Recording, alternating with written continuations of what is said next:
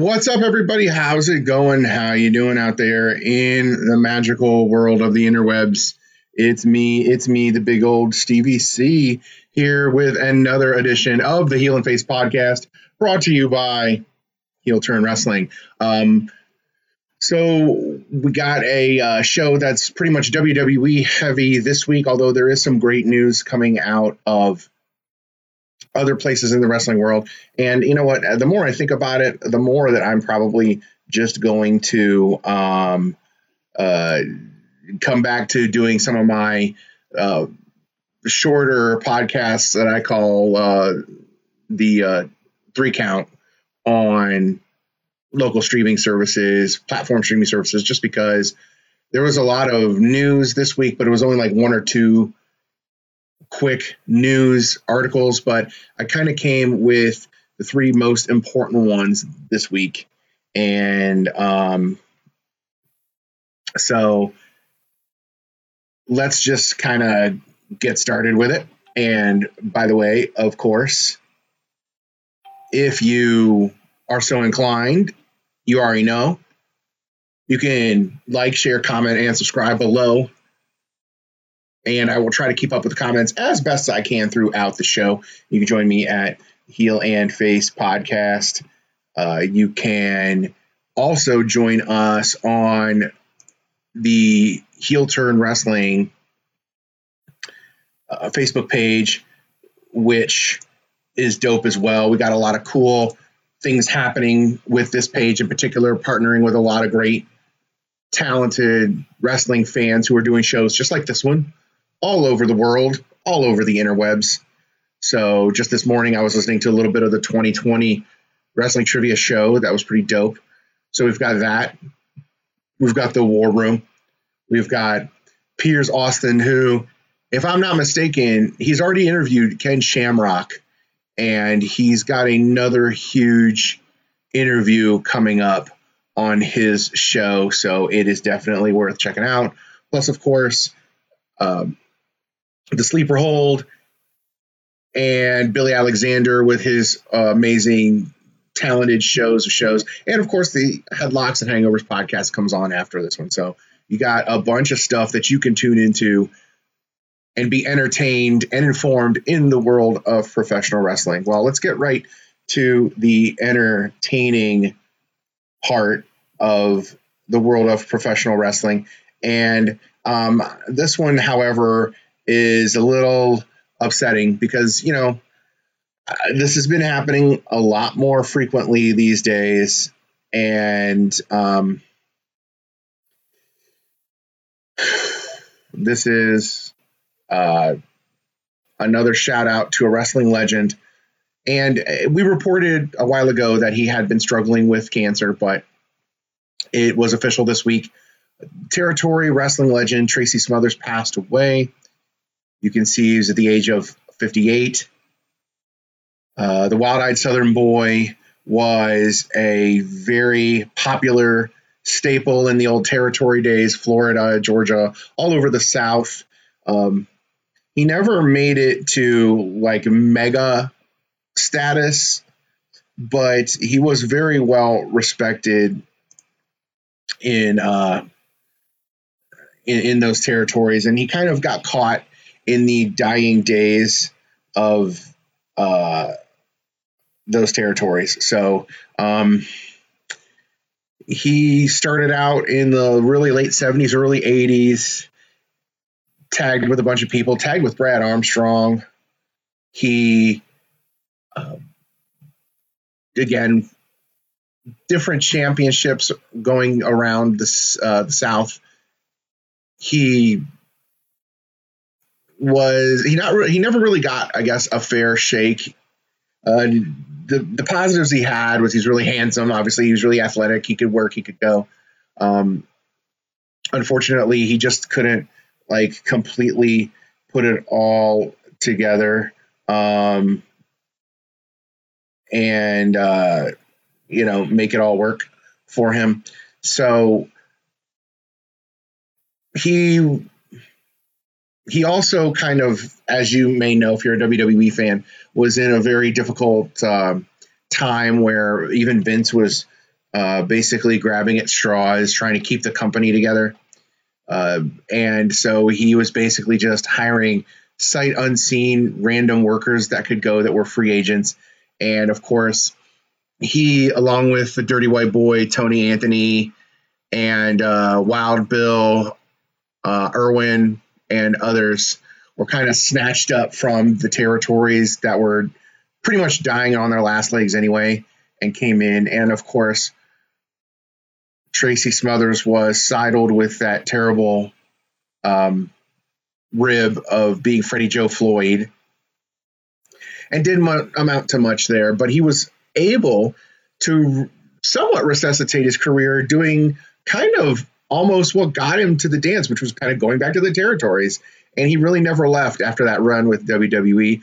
His most famous and highly entertaining run or runs with the uh, with any company that uh, was significant was ECW. Um, Tracy Smothers being in the fully blooded Italians was just too hilarious to pass up.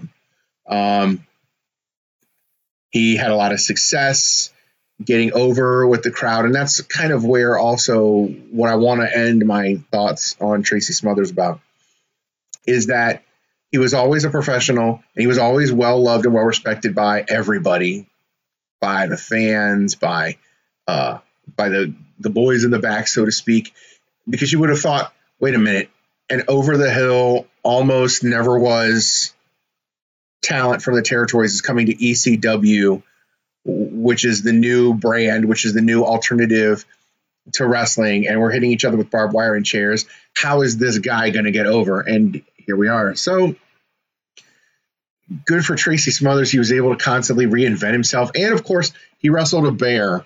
So there's only two legit wrestlers or MMA artists that I know of that have ever wrestled a bear. Khabib Nurmagomedov, which we who we talked about last week, and Tracy Smothers. So take that uh, how you will. Um, he would be sorely missed, especially on the independent territory scene.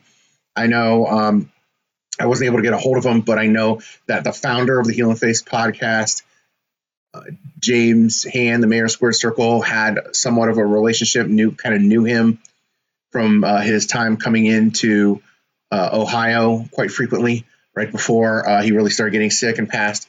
So, um, big props to Tracy Smothers, one of the final territory guys, real territory guys, holdovers from an era that has gone by and may never ever come back. So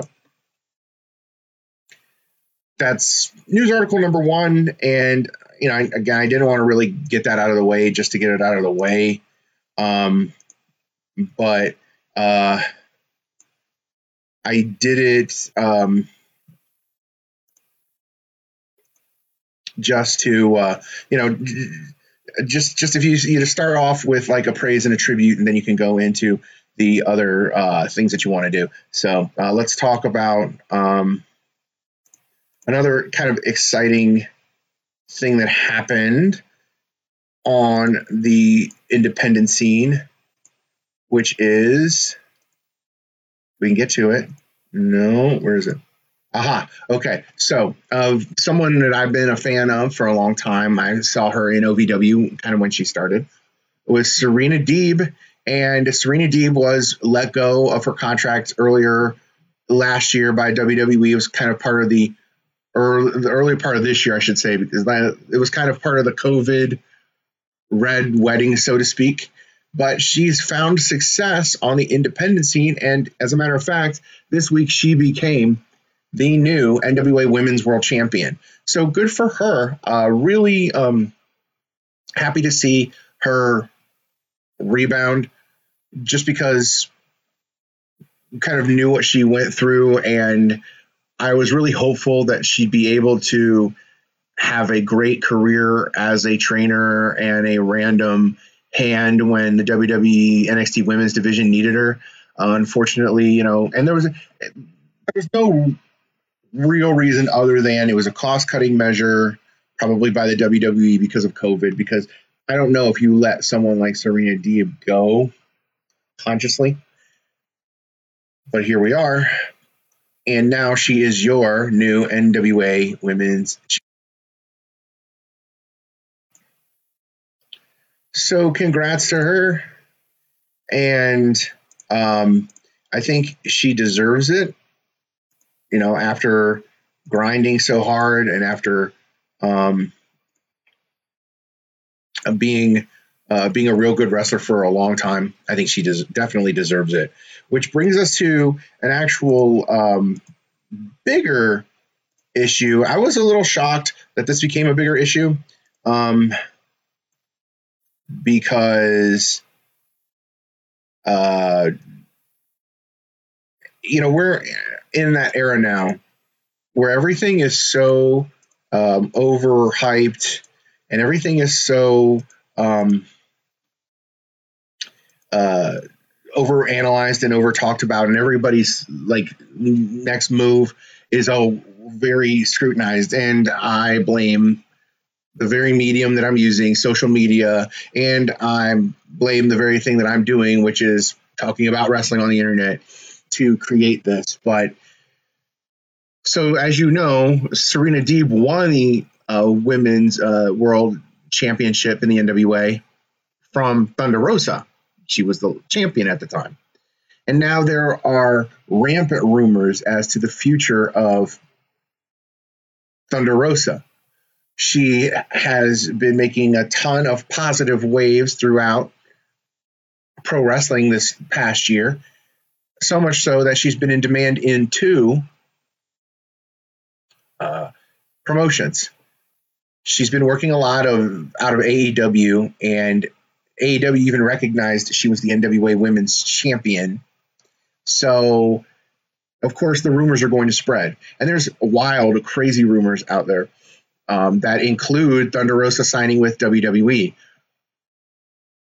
So, NWA President William Corgan came out on a Ask Me Anything type of Instagram post, and he assured fans that Thunder Rosa is, in fact, under contract with the NWA at least until 2020, which does us all good. That is a positive thing and we should all relax. Seems like President William Corgan knows what he's doing. Plus, there would be no reason not to keep Thunder Rosa under contract for a while. I don't know if their contracts include the same things that wrestlers from AEW's contracts include, which is the freedom and the ability to go wherever you want and do whatever you want as long as you show up dur- our, during our tapings and for the pay per views. They really don't care. So uh, I wonder if William Corgan has the same type of contracts for his wrestlers. I would see him being completely open to that too. And that's just an impression that I'm getting. I, I have no idea. I, I, the only thing I know of William Corgan, other than being the president of the NWA, is that he's also the founder of one of the greatest rock bands of the 90s, the Smashing Pumpkins. So um, I don't know his heart. I've heard interviews on life and working and being good at, your job and all that stuff from him. So it seems to me that through his conversations, I can personally glean that he might actually be open to letting his artists, his wrestlers, be themselves. And if they show up for tapings on Fridays and Saturdays or whenever they're taping NWA now, and then they're able to do whatever else they can do or want to do, and be able to show up work functionally. I think he's going to seems like he's the type of guy that would allow them to do that. So look forward to Thunder Rosa not only having a long career as a member of the NWA, but also look for her to pop in wherever she wants. Probably not the WWE, but who knows, wherever she wants. So um, we have our assurances on that, and that is basically the news section of today's podcast. Again, I told you that it's going to be WWE heavy. I just didn't have the opportunity to follow up with AEW. If you saw me last week, you know I didn't blast AEW like a lot of people did. Um, especially the Dinner Debonair wasn't as bad as people portrayed it to be. It wasn't as bad as people thought it was. Um, it just wasn't great. So Um, by the way, shout out to the people that are watching right now. If you have a comment, if you have something that you would uh, like to get across, then definitely uh, like and uh, and have a comment below. Um, what do you think about any of the news that went on this week? And what do you think about uh, the Hell in the Cell or uh, NXT Halloween Havoc? Either one of those two uh, shows were pretty pretty entertaining for different reasons. So let's work backwards in the week because that's kind of how I roll. That's how I kind of plan my life is I just take a look at things and I look backwards. And let's just jump into and uh, I'm sorry, uh, NXT Halloween Havoc. Um, can I just say that this is probably again uh, even more entertaining than Hell in the Cell in certain ways, and uh, I will keep it at that right now because I don't want to give away uh, what my thoughts are necessarily for uh, Hell in the Cell yet. I'll save that to the end, but um, they decided and made a conscious effort that they were going to have fun with this show, and it worked. Um, I thought overall, uh, Halloween Havoc kind of had the spirit of Halloween Havocs in the past, and um, I dug it completely. Um, the match of the night for me. Well, actually, let's just let's just get into um, how it starts. And uh, it was it had its share of goofy, it had its share of silly, but of course, you know, this is NXT. So, um, well, anyway, enough of my rambling. Let's get into the first match, which um, I was um, a little disappointed at the results of this match. Of course, uh, Johnny Gargano becomes the first two time and Triple Crown NXT winner by defeating Damian Priest in Devil's Playground match, which was basically a false count anywhere match, but I love Shotzi Blackheart and I'm not afraid to admit it. Um, almost in a stalkerish type of way, but I'll talk to her on Instagram or Twitter or anything like that. So I'm not really a stalker. Um, but uh, her just hamming it up was perfect for her character. She had about five costume changes throughout the night. It was pretty hilarious. The Devil's Playground match basically was a false count anywhere match, uh, which was was entertaining enough. I mean, like I said, it was a disqualif- It was a it was a no disqualifications, false count anywhere match. Um, the best part or the best spot for me was Damian Priest when you knew he was going through the graveyard. He went through the graveyard, got all uh, ashy and sooty and and terrible. Um, athletically, the match was pretty much what you expected. It was okay. I didn't really see any or remember any huge like spots that that drove me crazy. I mean um, you had Gargano and Priest on top. Um, random guy in Scream mask coming out and interfering. I'm. I'll wait and see who that is. If you have an idea who it is, please, please comment below if you have an idea who that might be. Um, the, uh, the uh, Archer of Infamy could not survive being yanked off of the uh, top and into the uh, graveyard, and Gargano won. So there we go.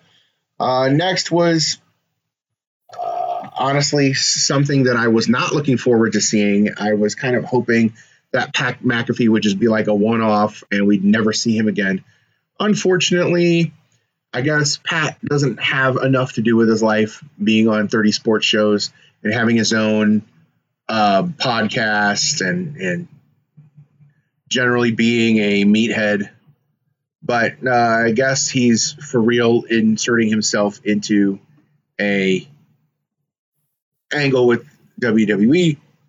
So he came out. He was the one who had helped uh, Oney Lorcan defeat Breezango for the NXT tag belts you know how much I love Oney Lorcan and Danny Burch. Um, I just didn't want to see him win it this way, man. I always thought they could have been a face tag team that won it, but you know, again, I don't write this stuff. So uh, they won it as heels with the help of Pat McAfee, who brings them back out to the ring to brag and glory in it. Their uh, their wins, and of course, he cuts a promo against Adam Cole. He cuts a promo against the WWE Universe, saying that you know they thought he would just go away and he'd never be here again. Blah blah. Coming out with Lo- Orny, uh, Oney Lorcan and Danny Burch, who are you know hamming it up. Two guys who you Pat McAfee normally would never hang out with in his life, and he's hanging out with them as their like quasi para manager or whatever. Well, the only one who was left there at the performance center to stand up to Pat McAfee was Kyle O'Reilly, who valiantly came out. However, he didn't come alone. The bruiserweight Pete Dunne, who I thought was uh, heavily involved in NXT UK, the relaunch there, uh, but whatever, he's back in NXT, and he's seemingly coming out to Kevin uh, to Kyle O'Reilly's aid, but of course, you gotta watch your back in the world of professional wrestling. And if there's a wrestler that's coming out to help you or aid you, who has a chair, who's about a foot and a half behind you, you know you're getting waffled in the back. Well, that's exactly what Kyle O'Reilly did. And now Pete Dunne is back to being a heel. And he is back to uh, with another faction. So looks like this faction is going to be uh, Pat McAfee, Dunne, Lorcan, and Burch. Which is probably a nice counterpunch to the Undisputed Era because we've chronicled already the rumors that the WWE is basically going to be they're going to keep the UE together, but they're going to splinter them off between heel and face. That's why uh, O'Reilly ate the steel chair because he's going to be the he and uh, Adam Cole are going to be the baby faces in the Undisputed Era. So moving on we had some vignettes from Cameron Grimes's Haunted House of Horrors match with Samuel Shaw. I'm sorry, not Samuel Shaw. Oh, Dexter Lumis, my fault. And it was a cinematic match, which was okay. It was all right.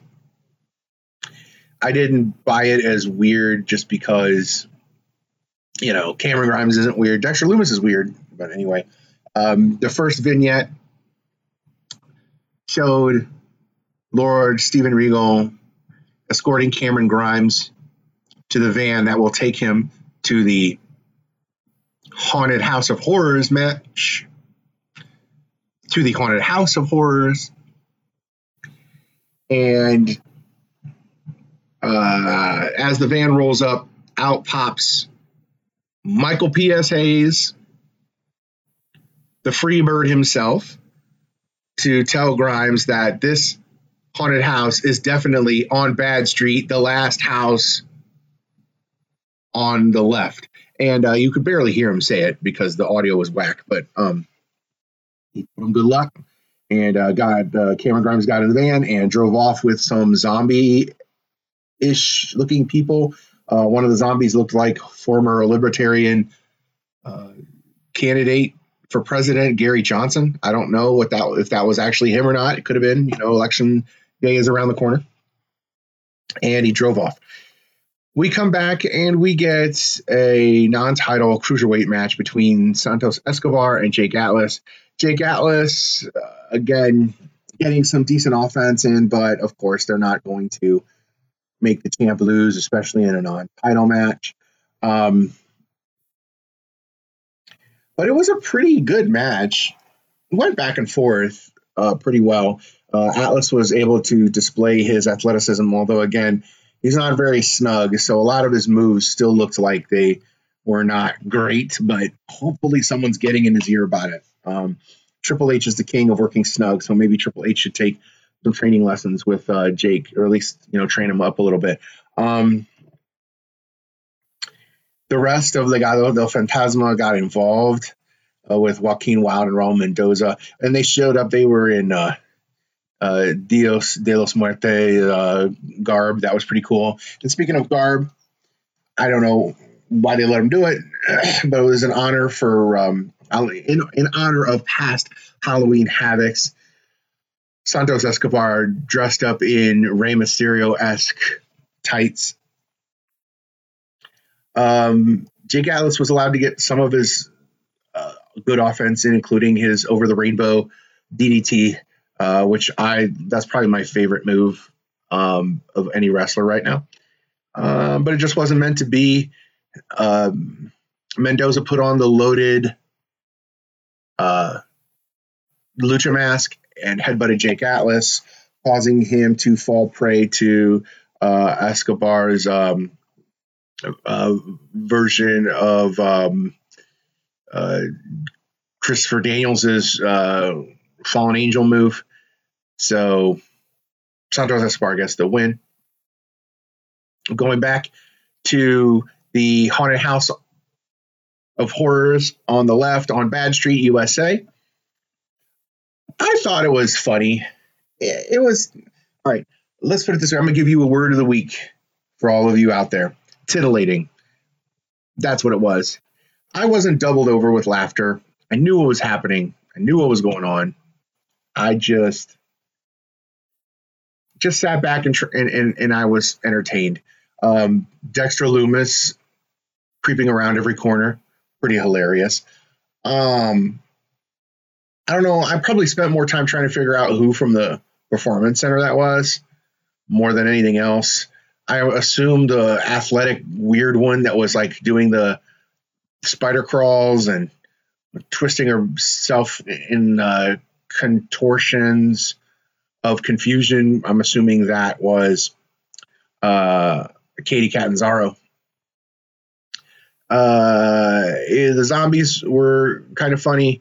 Uh, Grimes, you know, he's becoming a comedy guy, so he played it off really well. The screams, the the sheer fear, the the torture. Um, I don't think you're going to be able to sell us on Dexter Lumis being some type of uh, metaphysical embodiment like the Undertaker or even to some extent the Fiend, but it was still fun. Uh, it did what it did, and the WWE was able to put on a horror type of match for Halloween Havoc. It did end in the ring with uh, Dexter Lumis launching, I assume, again, Katie Catanzaro at Cameron Grimes. Cameron Grimes was able to get uh, his moves on another zombie. He put another zombie through the cave in, and uh, he was able to like get a few of the zombies off of him, but it didn't work to his avail as uh, while he was backing away from the rest of the zombies. Dexter Lumis snuck up from behind and put him in the silence and actually put him out, which was a little scary looking. That was a little scary looking I mean, he sold it well. The way he went out, uh, especially when there's really no ref, because I guess the ref was a zombie. Um, the fact that you just kind of fade out, and I've always liked that. Ever since Dusty Rhodes uh, passed out from the pain of the figure four, I've always dug that ending. So it was fun. Now let's get to the match of the night for me. This was the big match of the night for me. Um, this is exactly what Vince McMahon wants, right? Uh, he wants a Hoss fight, and he got a Hoss fight. Rhea Ripley versus Raquel Gonzalez. They tore it up. Um, they just basically beat the crap out of each other for 20 minutes, and I was all for it. Um, you know, again, I leaned into that earlier just now, but Vince and his idea of two big dudes going at it, Hoss fighting, he loves it.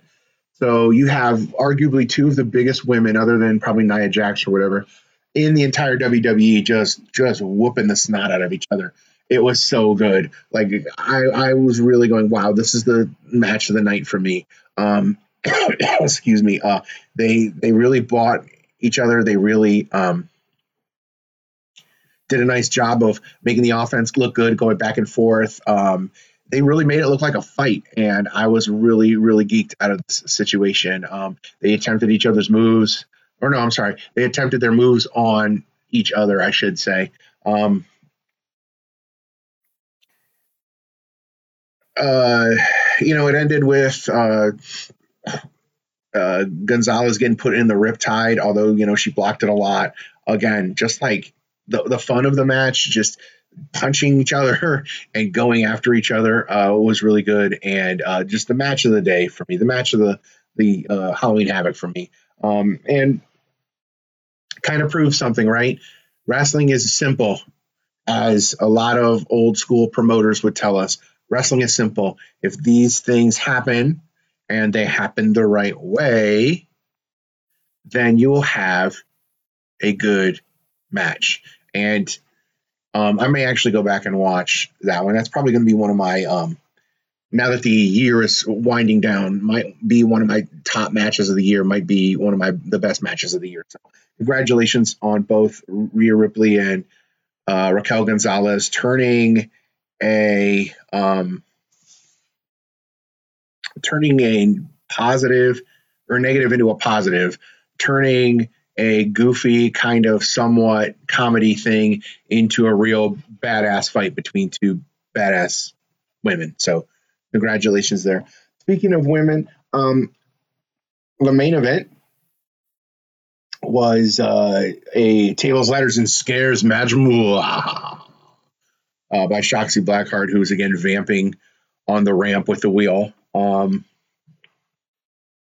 championship match uh, I mean, you, let's just cut to the chase. You know, uh, Shirai was going to um, was going to retain, but we saw again the mysterious figure in all black coming out trying to help Candice LeRae. Um, this is probably one of Candice LeRae's better matches because of um, I think a lot of the effort that she put forth into it. Plus, for some reason, I don't know. To me, and you can definitely argue with me on um, on the interwebs and comment if you wish, but um, for me, it seems like uh, Candice LeRae, if there's a gimmick in the match, or if there's something involved like tables, ladders, and scares, that she seems to do a little better. Uh, and I'm here for it. Now, does Candice LeRae deserve the belt at some point? Probably she should.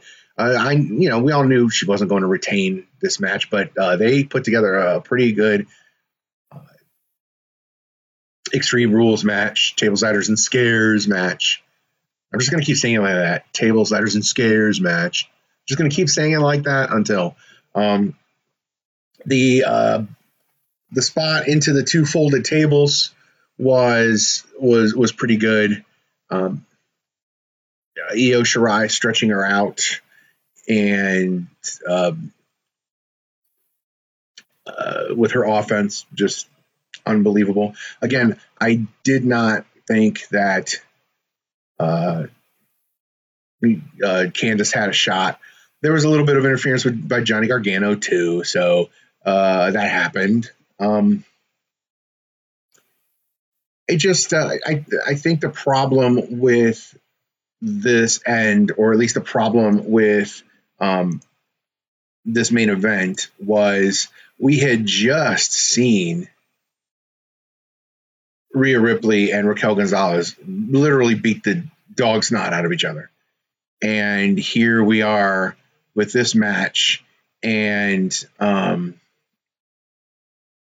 even though it was uh, Extreme Rules match, it still didn't really live up to that. So I wonder if that was strategically placed I wonder if they specifically put uh, the Rhea Ripley Raquel Gonzalez match right before this match, kind of like to hype the crowd up, or not hype the crowd. There's no crowd, but maybe to like somehow separate the two. I don't know. I was rambling a little bit there, but you get what I mean. Um,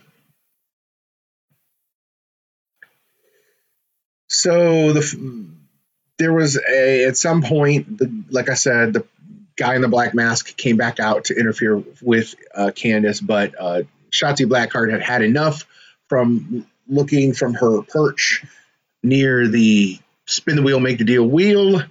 She came back and defended her friend Io Shirai, who basically yeeted Candice LeRae over. And, she, and by the way, Candice LeRae did a nice job of this because I've seen this happen and go badly for a lot of people. Um, Io yeeted Candice LeRae outside the ring and uh, through another ladder. That looks pretty painful. Um, so there you go.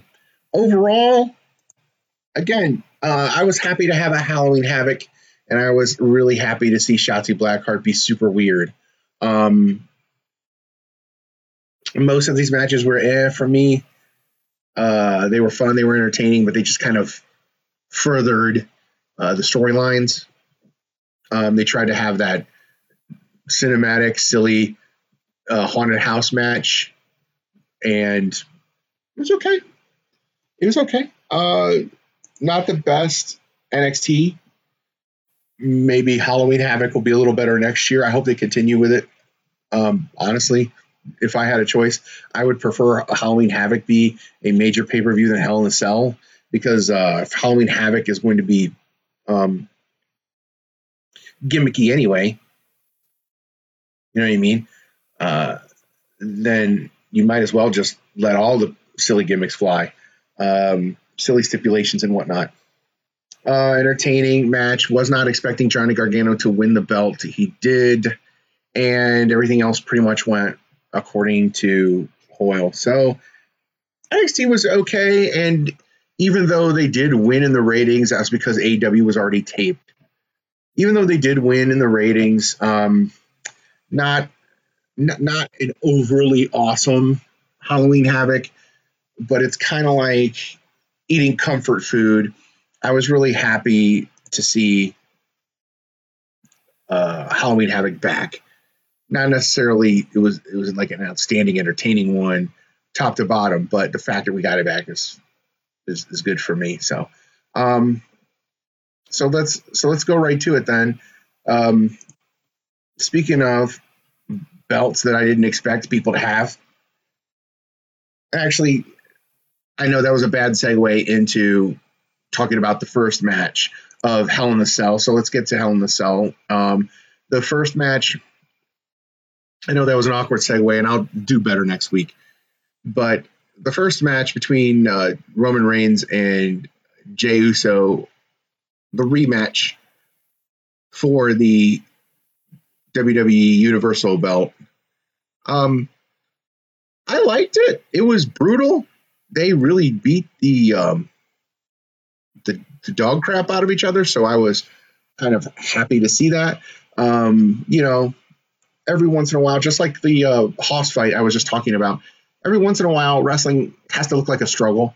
And I think that they're not really relying on the technical aspects of this storyline so much as they're leaning on the storyline of the storyline. And I think that's kind of how it all unfolded. The legacy of Roman Reigns coming into question, being the tribal chief, that spilled over more. The physicality of the match, the two guys can go, so that wasn't an issue for me. It was really, really pretty brutal. It did look like a struggle at some point. Uh, actually, the whole entire match looked like a struggle. And so much so where uh, Reigns pulled out the ring steps and was doing drive-bys and smashing Jey almost unconscious to the point where Jimmy uh, came out. And even the um, even the officials came out and tried to stop Roman Reigns, kind of calling the match, saying that's enough, that's enough.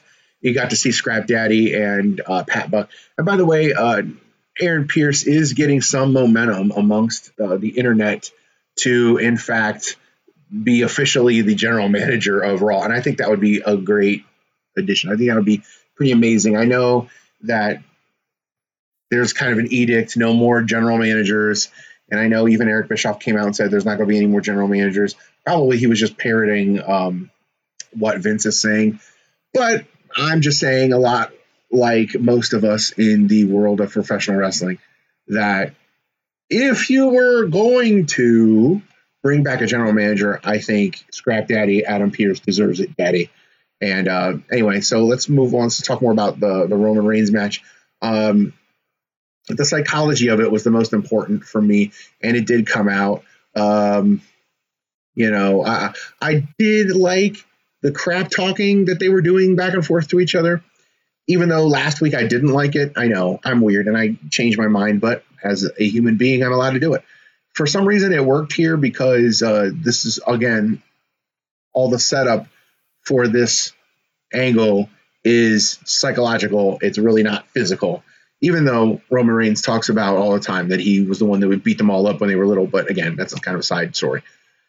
So we're here and we are talking about um, the physicality of the match, and then we get to the end where Jimmy comes in and tries to save his brother from more of a beating by Roman Reigns, and you know Jimmy's like, "That's enough, don't you understand? We're family. Whatever we are beefing about, we can work it out. We can work it out, and all that good stuff." So Roman Reigns starts breaking down. He starts crying. He starts talking about he doesn't even know who he is anymore. He's so confused. Jey leans over and gives them the bro hand clasp and pat on the back, which Roman Reigns turns into his uh, sleeper hold, his new uh, submission maneuver. And uh, Jey lying there wakes up long enough to say, I quit, which is, it was an I quit match. So it was long enough for him to say, I quit. And Roman Reigns solidifies himself as being not only the WWE Universal Champion, but the tribal chief by using underhanded tactics and playing on sympathies and emotions to retain his belt.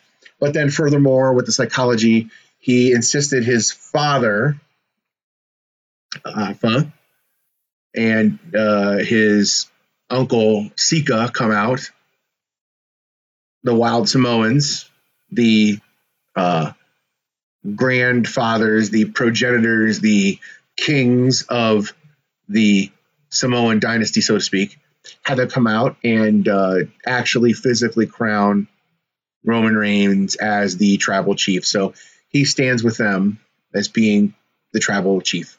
Um, I mean, yeah. Again, the storyline was more important than the actual action in the match. So that's why I guess I really don't. Um, it really doesn't like come to mind. So um, I like the physicality with the strap too. That was pretty good. Other than that, mm, uh, the emotions, the story told the story, and I'm pretty satisfied with that. Uh, moving on to the next match, which was uh, a match that could have been on Raw.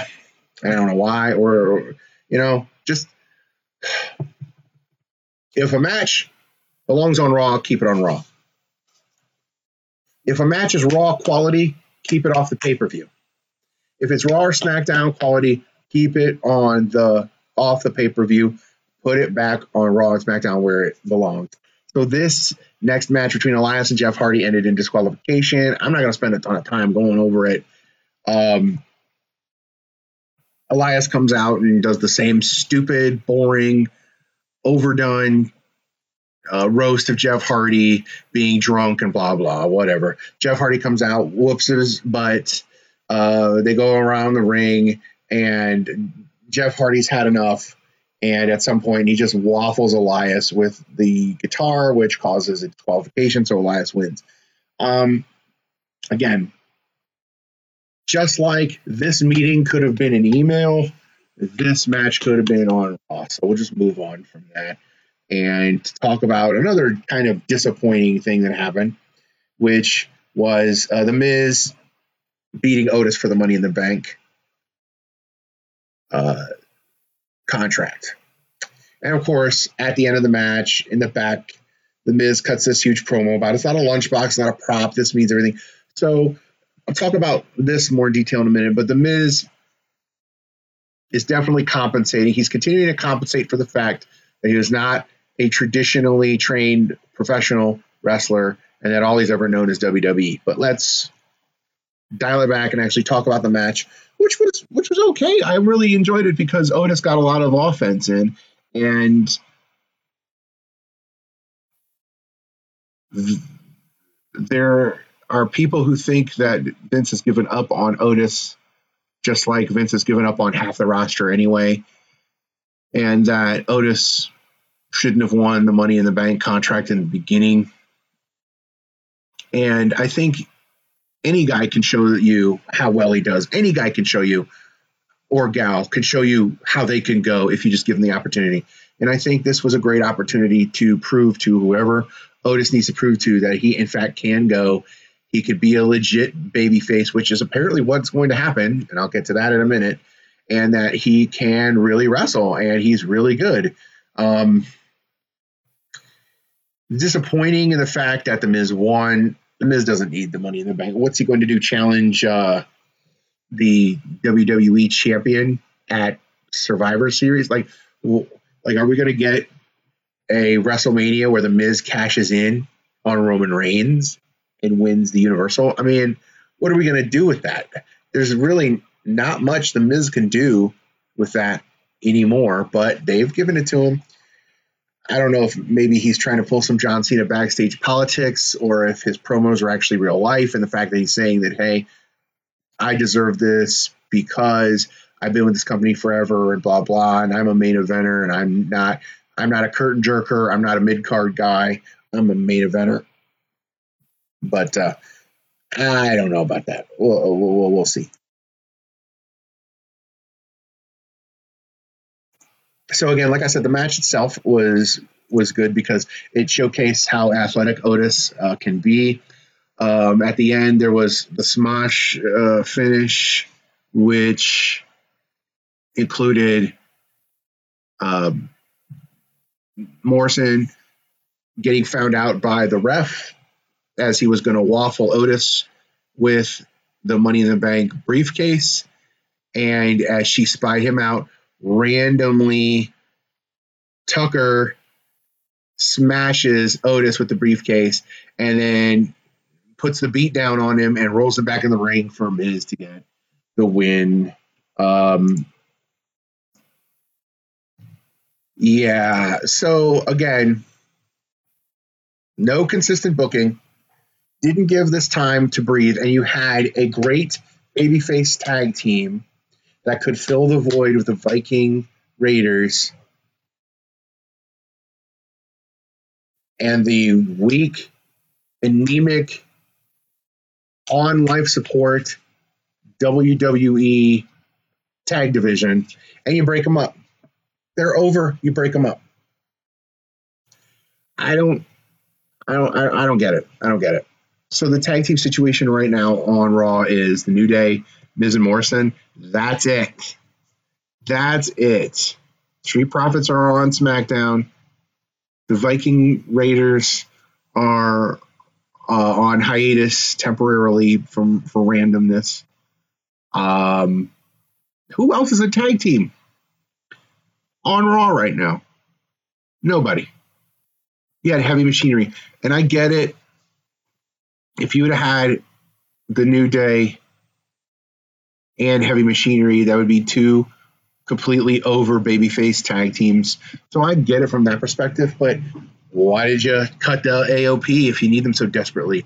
Why did you let uh, FTR walk out if you knew that you needed them so desperately. So now they've got to figure out what they're going to do. Um, my suggestion would be to be to bring Breezango back to uh, Raw and uh, make them turn heel. There's no other.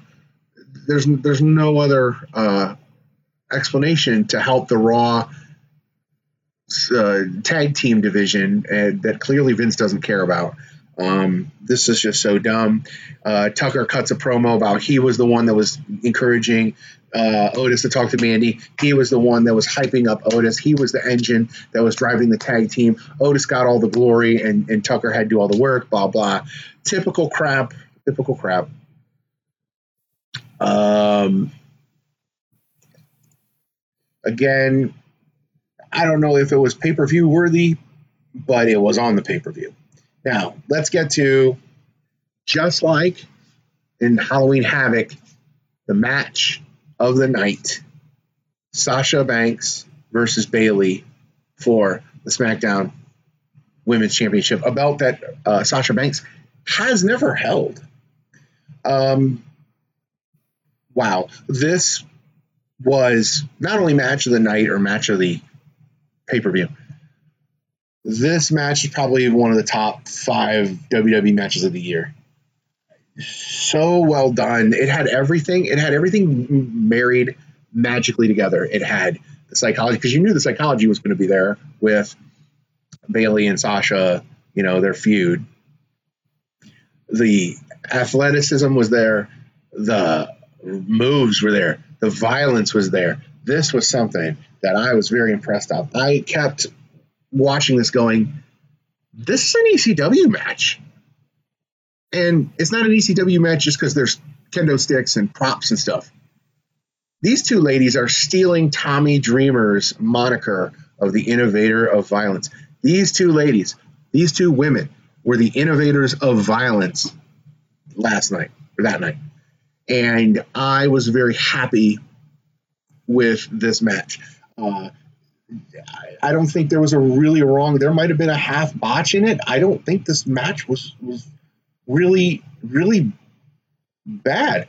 Um, if I was uh, a certain uh, wrestling pundit who started out super awesome 30 years ago and is now basically a shill for the Young Bucks, I would probably give this match maybe five, six stars easily.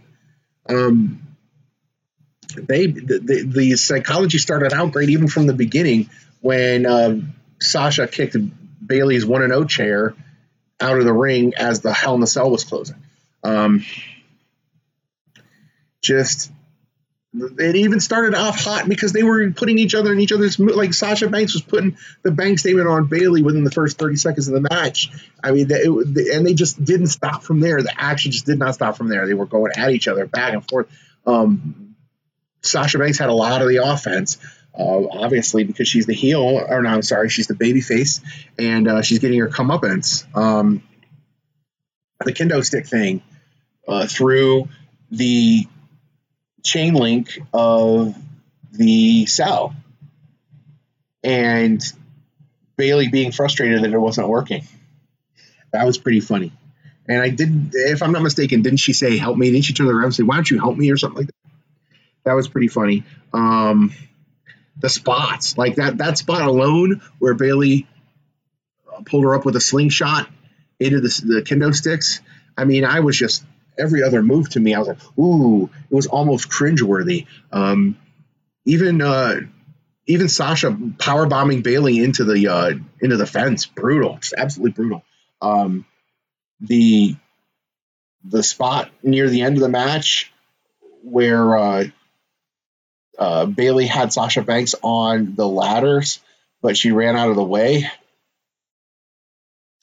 Um,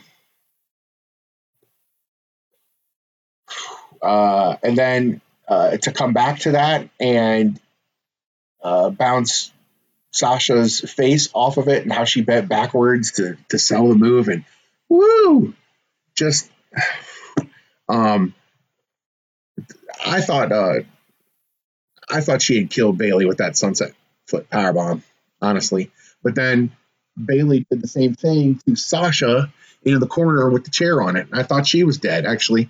Uh, just some, I mean, what can you say? I'm just getting really excited just talking about it, just because how dope, um, dope it all was. Um,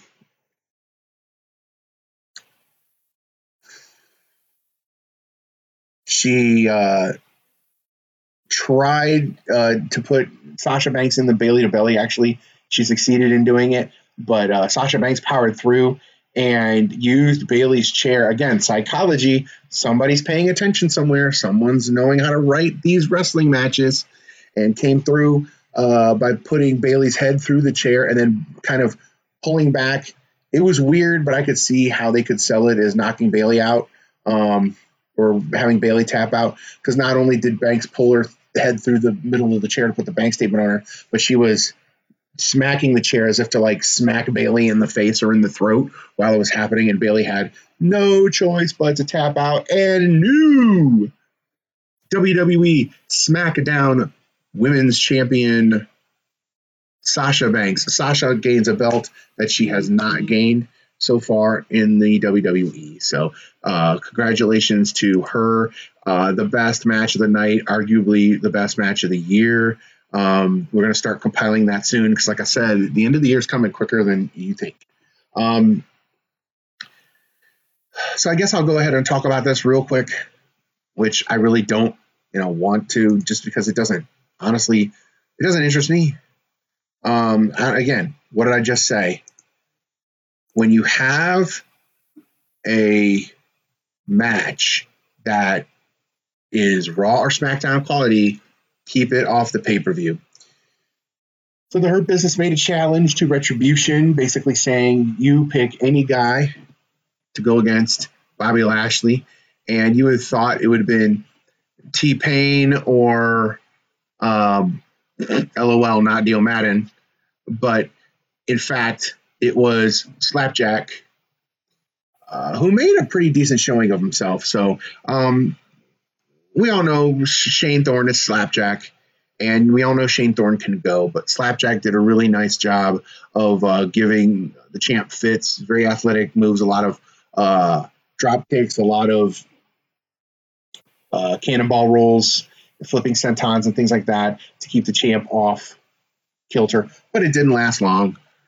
Uh, Bobby Lashley got behind Slapjack, put him in the hurt lock, and it was over. So there we go. Um, end of that match. Uh, the only significant thing other than that is that Retribution did try to get Retribution on Bobby Lashley by attacking him, and that didn't work because they both jobbed out. Uh, then the Hurt Business came to the ring and cornered um, Mustafa Ali, who I think he's just going by Ali now because everybody's got their last name now. No one goes by their first name anymore. Uh, we'll talk about Riddle probably in the three count this week. And uh, yeah.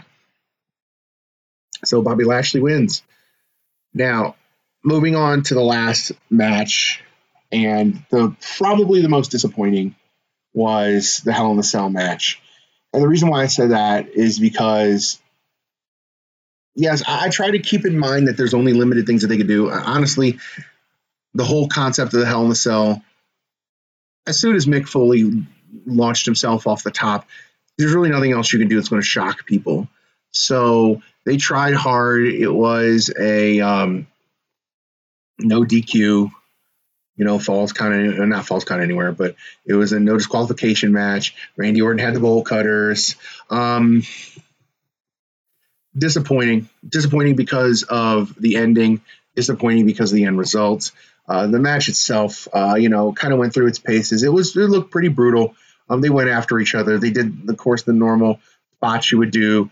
Drew pushes Randy's face up against the uh, chain link fence.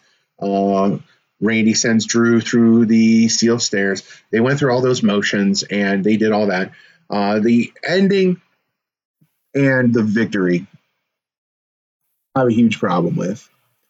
Um, so, fast forward through the match, you've got both wrestlers on top of the cell, and they're battling and brawling and brawling and brawling. Now, I will say this it probably lends itself to Randy's psychology because Randy had Drew chase him on the other side of the cell. But as soon as Randy got over to the other side of the cell and they're hanging from the side, and Drew McIntyre's there too, Randy is able to get the best of Drew in that situation and send Drew flying through the announce table. That looked pretty brutal you knew a big off the cell spot was coming because again, it's WWE. They've been doing this for 20 years. So, um, but and maybe you can agree or disagree with me in the comment section, but honestly, so Drew McIntyre is dead. And there's quote unquote blood coming from his mouth. And he crawls back into the ring. And as he's crawling back into the ring, Orton is working him over, RKO, kick out. Then Drew McIntyre, who seemingly was dead, is now alive again. And he gets after Orton and he puts him, uh, through paces, and he's almost going to put him in the Claymore. I think he might have actually done the Claymore, or at least gotten the better of Randy Orton to be able to pin him. And then all of a sudden, from out of nowhere, RKO onto Drew. One, two, three, and new WWE champion for the 14th time. The Viper, Randall Keith Orton. Um, I could have done without that. I could have done without that. I could have done without Randy Orton winning his 14th, and I think it's tying or break. It's I think it's tying the record. He's up there. He's tying the record. Um, I get why they did it now during Hell in a Cell, which is a match. It's kind of like you know, it's a pay per view. It's kind of a blow off, kind of a unimportant one because Survivor Series is the next one. Then Survivor Series, wait wait a month. Then it's Royal Rumble. Then through Royal Rumble, uh, back we're back in WrestleMania season again. So I know that uh, losing the belt in this match makes some sense. So I'm not going to criticize it that much. But Randy Orton, for crying out loud, I guess I guess this is a cheap way to get him to 14. I'm not happy that Drew McIntyre lost. I'm just going to go out and say it. I'm not happy that he lost. He could have taken this belt at least until the next pay per view. Um, maybe Drew will chase. I don't know. You might see Drew get it back and then lose it again for Randy Orton to get another cheap one. Um, but what are you going to do? Because you have Miz with the Money in the Bank now. You've got all of these other possible scenarios. What are you going to do? Are, gonna, are we are we going to see are we going to see Randy Orton versus Drew McIntyre, main eventing WrestleMania, that quite possibly might be in the Amway Center or in the uh, Capitol Wrestling Center and not at the Tampa Bay Raymond James Stadium like they had told us it was going to be. Could you imagine the atrocity of then The Miz running down the aisle and cashing in the money in the bank and winning the WWE Championship from Randy Orton? it's bad enough and don't make it worse. So I would like to think that Orton is going to lose the belt at some significant pay per view, probably not Survivor Series, but at least at the Royal Rumble. So who knows? Randy Orton's got the belt. Um, the women's Hell in Cell match was by far the best match of the night. I did not get a chance to watch the pre show. I guess it was Big E or and somebody I don't even know. Um, so I'm not going to speculate. Uh, overall quality of the matches, uh, good, not great. Um, I liked the Usos match. Could care less about Bobby Lashley. Could care less about Elias and, and Jeff Hardy. In that context, you put Elias and Jeff Hardy back on Raw. I'm fine with it. But the women's match really made it. So, not the best Hell in a Cell, but certainly not the worst, probably mid, middle, high middle. I would say if we're giving grades, maybe B minus, a B minus show. Um, that was uh, really, uh, really, I think, really well executed from more of the storyline aspects of each than the actual wrestling. So good for them. It all worked out. Now we're going to Survivor Series. Uh, personally, one of my favorites. Like the, the last three pay per views or the last two, and then the first one, the WrestleMania, I should say, are probably my favorites. I, I messed the timeline up. I know, I get it. January is the beginning of the year. Okay, so let's let's let me put it this way: the last three pay per views of the how do I even frame it? Oh boy, the last two of the rest of, of the season, if you want to call WWE season, Royal Rumble and Survivor Series have personally been two of my favorites. I think the Royal Rumble was probably my favorite outside of WrestleMania. And then you have WrestleMania. So those three are probably the best three pay per views that I always look forward to every year anyway. And now we're in that season. So that's something to look forward to. Um, Hell in a Cell did what it did. It's not going to stand out as one of the best pay per views of the year, but uh, but you know it just just did what it did. So um, that's how it was. And if you have any of your own uh, opinions on what happened, during Hell in the Cell, or if you think I'm off on my analysis of any of the matches, including the last match, then you can definitely comment below, or you can hit up the Heel and Face podcast Facebook page on Facebook, and you can argue with me there. I'm always willing to engage people as best as I can. So um, wherever I share it out to, or wherever you find it, if you got an opinion, definitely let me know on the Heel and Face podcast Facebook page, and you uh, can go there too. And I just want to do again a quick plug and a quick reminder, not just to go to my Facebook page, but go to Heel Turn Wrestling's Facebook page as well. And you can get all the shows, you get all the notifications, and all the dank memes from the dank meme department that your heart desires. Well, that's it for the show this week. Thanks for tuning in. I really appreciate it. Um, always good to talk wrestling. I know it was WWE heavy. I will promise to try to diversify it for next week. Hang on, hold on for the rest of the week. I hope you had a great Halloween. I hope you didn't freeze out there, and I hope you were able to raid your son, daughter, little brother, little sister, cousins, candy bag, and play the Geto Boys. And I would sing it, but I don't want to get sued from by some random person for uh, singing 30 seconds of a, a, copywritten song. So I'm just going to end it as I always do by saying thanks for watching the Heel and Face podcast brought to you on Heel Turn Wrestling. This is your boy, Steve Castellanova, Big Stevie C. I will see you next week. And as always, peace.